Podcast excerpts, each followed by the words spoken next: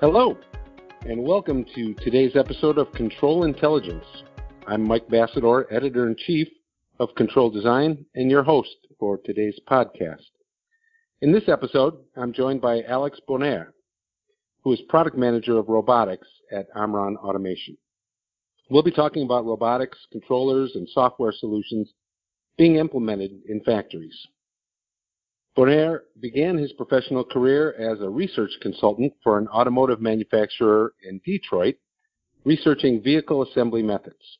It was there that he was first introduced to robotics, and from that point, it quickly became apparent that working with robots was far more appealing than conducting research, inevitably resulting in a decision to focus exclusively on robotics work. Beginning with applications in automotive, the ensuing two decades saw Alex progressively expand his experience into nearly every industry that employs robotics and automation, including pioneering work with agricultural automation. Over his career, he's worked for several of the largest robot manufacturers in the world and held titles ranging from intern to manager. Welcome, Alex. Thanks, Mike. Appreciate you having me. Alex, as I'm sure you know, factories are looking more closely at robotic solutions to address some very complex challenges in manufacturing. What sorts of tools are you seeing manufacturers requesting uh, at this point? Well, what we're seeing, um, and it's been a trend for some time and it just continues to grow, especially with uh, current market conditions, is that they're trying to be able to do more with less. So essentially, they, they want to be more efficient with the tools that they're purchasing to help their manufacturing. So uh, obviously, performance is important to be able to get more throughput through their, their manufacturing lines. Uh, but they're also looking for things that are easier to use. The products that are more intuitive to the to the user, uh, uh software and hardware that uh, works seamlessly together is a, is a, is a good example of that. Easy to connect and set up um, and also to, to, have the tools in place for the staff that they do have um, available to, to work on these projects and these systems to be able to access those systems more easily, even if uh, they might not be local to that, that particular facility. With the, the rise in remote work, we're seeing more of that happen with um, uh, manufacturers in, in the, the, factories and, and those uh, manufacturing systems. So it's it's kind of exciting. It, it's a little bit uh, of a of a culture shift for many of those manufacturers because they're they're very focused still on uh, having local resources, but now with the mm-hmm. the challenges that they're facing with with labor shortages and uh, being pressured to, to, still continue to, to produce as much as uh, they are, um, they're, they're starting to embrace more of the, these these technologies that allow them to do more, uh, even even remotely. Certainly, and especially with the uh, the shutdown and then the the labor shortage, that certainly heightened the the interest, I'm sure, in uh, different automated solutions to to help to relieve some of that that pressure for production. Now, whether whether you're talking about, uh, you know, there are a variety of robots, you know, SCARA, parallel, articulated, collaborative, even now, uh, we're seeing more of the uh, autonomous robot applications that are mobile. Um, the operation of, of all these are very complex. How important is it to integrate, uh, say, the vision and the motion and the safety, as well as uh, integration, you know, with other robots even in certain applications? It's very important, uh, especially in, in uh, situations where you, you, really need to have your system perform as, as best as possible. Uh, when you have discrete systems that are talking to each other, uh, there, there's time lost in that communication. Um, they're literally talking different languages, and having one translate to the to the, the next in terms of commands, signals, um, that takes extra time and there isn't the integration and the uh, the coordination of those those different systems together when they're separate systems. So when you when you get a platform um, uh, similar to like what we have uh, recently launched with uh, the integrated automation controller, uh, you're able to actually put everything on one single CPU, which is the brains for the entire operation. So that communication lag isn't there. uh, you're, you're, able to very closely tie the operation of, say, a, a servo-driven uh, conveyor belt or external axes with a, uh, a robot and have those work together seamlessly without without that loss in time for that the communication. And you're also talking, um, or you're also in the same program. So you don't have to wait for one program to do its thing and then have the other program look for that signal and then, then pick it up. It's all in one place, in one spot, uh, which not only helps the performance, but then helps the, the, the manufacturer's staff have an easier time setting that up and, and troubleshooting. So they don't have to do a, a complex type of data trace to to try to see, all right, what, what's happening with the robot? Is the hang up in the, the operation because the, the robot's seeing a, a, weight somewhere, or is it because there's a sensor going um, uh, kaflooey uh, because it, it's an intermittent signal? It's all in one spot, so it's very easy to be able to to pick up where there there might be a, a, a gap in in the program or there an error in the, the physical process. So it, it, it's very it's very important in terms of getting the performance that people want uh, with their solutions and being able to, to do a better job of operating that in, the in the, in the life cycle of that solution for the customer. Sure, that that certainly streamlines everything and simplifies a lot of those complex things that used to take literally days, if not weeks, in order to coordinate or troubleshoot for sure. Um, you know, as as these uh, industrial challenges and their solutions continue to change so rapidly, I'm sure it would be really helpful to be able to to test solutions before rolling them out for full implementation across, say, multiple facilities. Can you talk about the advantages and maybe even disadvantages of, of software simulation versus, say, a proof of concept testing center like you have? Sure, sure. So for many, many years, uh, not decades, the, the, go-to strategy for many uh, automation solutions was to to set up a proof of concept mock-up of that that application to to, to validate whether or not it, it, can actually be done. Something that we still do today. Uh, customers will bring us uh, samples of their parts. We put them uh, under a vision system, or we, we pick it up with a robot or, or, or together, uh, vision and, and robot, robotics together to see is it a viable candidate for uh, an automation solution. Most of the times it is. Sometimes it's not. Uh, it, there's always these nuances to how, how parts are in the real world that are hard to replicate in, in the simulation. But recently, with the uh, the advancement of some of the, the software tools that we've developed, we're, we're very close. So even though there, there's still a need for uh, physical proof of concept to take into account things like the, the physics and the, and the, the condition of the part it, itself. We're able to do a, a, whole lot ahead of time on the, on the software side. And that, that's very helpful for us to be able to uh, use those tools to uh, show prospective uh, users of our, our technology what they can do before they actually pull the trigger and get a, a full automation solution from us. But even even those uh, customers who are, are, using our software, it's, it's, very helpful for them to be able to speed up their deployment of their automation solutions because they can do 80%, 90% of their, their testing and their programming before they even put the, the first bolts in, into their, their, their physical hardware or even take delivery of their hardware. So they can get to the point where they have a really good feeling for how their, their system is going to operate and be ready. So as soon as all the hardware is there, they can hit the ground running and basically upload programs and just do the, the troubleshooting at that point. It, it's very helpful to be able to see how those machines are going to be able to run in a virtual world so you can get, get a sense of that operation and uh, head off any any potential uh, pitfalls that, that might occur.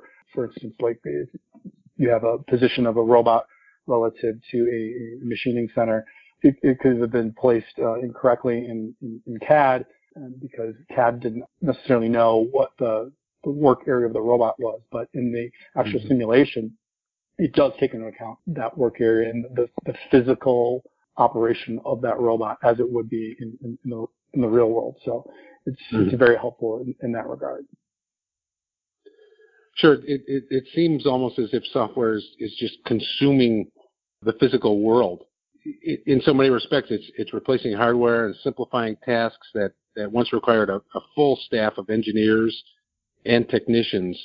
How advanced has software become? I mean, I mean what what is it already capable of, and and and more importantly, what do you foresee in the future of software? Sure. So we're at the point with uh, our, our Sysmac Studio product where we're able to actually simulate an entire work cell. So previously we were able to do robot systems, but now we're able to actually pull in the uh, the custom designs of our users into the, the system and actually have those those mechanical uh, systems work as they would in the real world. So if somebody were to design an XYZ table that uh, is next to a, a CNC machining center that connects to a upstream and downstream conveyor system where, where a robot is uh, picking and placing on those, all of that can be done, including the sensors and the, the vision systems that would be used there. So that that would, ends up being a, a complete digital twin of that mm-hmm. system, and, and, you can see how that that's running in in the in the real world, even if you're not there. So somebody can be remote mm-hmm. and, and actually have a virtual representation of their their real machine running 10 miles away, 1,000 miles away, and be able to help and troubleshoot that online, offline, uh, remotely.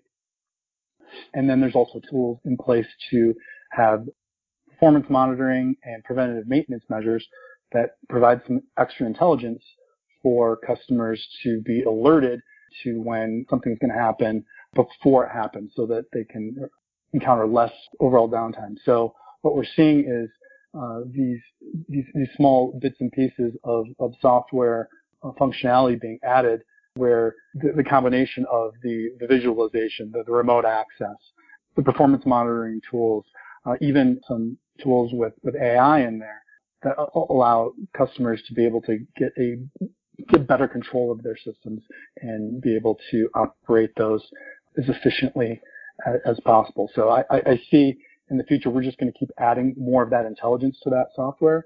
So mm-hmm. uh, it, it, becomes to the point where it's more of a, of a conversation. The, the software prompts you what do you what do you want to do, and you just mm-hmm. provide natural answers, and it has the intelligence to understand what you're looking for based on how you configured the the system. So it's it's very exciting. Yes, for sure. That's yeah. I mean, it, it's always mind-boggling just how how far we've come and how much some of those science fiction movies of the 60s and 70s and even 80s are actually just reality today. Just the way that uh, we're able to interact with different types of artificial intelligence within the machines. Yeah, absolutely. So, yeah, uh, back back in the day, you had you used to have to program every discrete function, um, mm-hmm. and that's all the system would ever do. Now it's more of uh, the, the, context of the application, and, and, that's understood by the system. So it's mm-hmm. it's great. Right, that expertise has already been captured, and now you just interact with it Exactly. So exactly. So at at the core of pretty much every robotic solution is the controller, right? It interfaces with sensors, actuators, and even management reporting systems, not to mention other robots. Uh, what sort of system architecture do you recommend that would be best for, say, integrating multiple devices in an application, such as like a, a high-speed packaging uh, line, for example? Sure. And this kind of goes back to what we talked about a little while ago about the, the importance of having an, an integrated solution that encompasses mm-hmm. all of your automation disciplines. Uh, the, the more that that controller can do in, in one spot, uh, the more efficient that application, that process is, is, going to be because there's less of that communication back and forth uh, between the systems.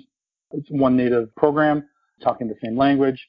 So reducing the, the number of uh, cooks in the kitchen, uh, for for lack of a better mm-hmm. term, to have, right. have, having one one one single uh, brain for the, the the system is is ideal because it's it's that master controller that uh, sequences everything.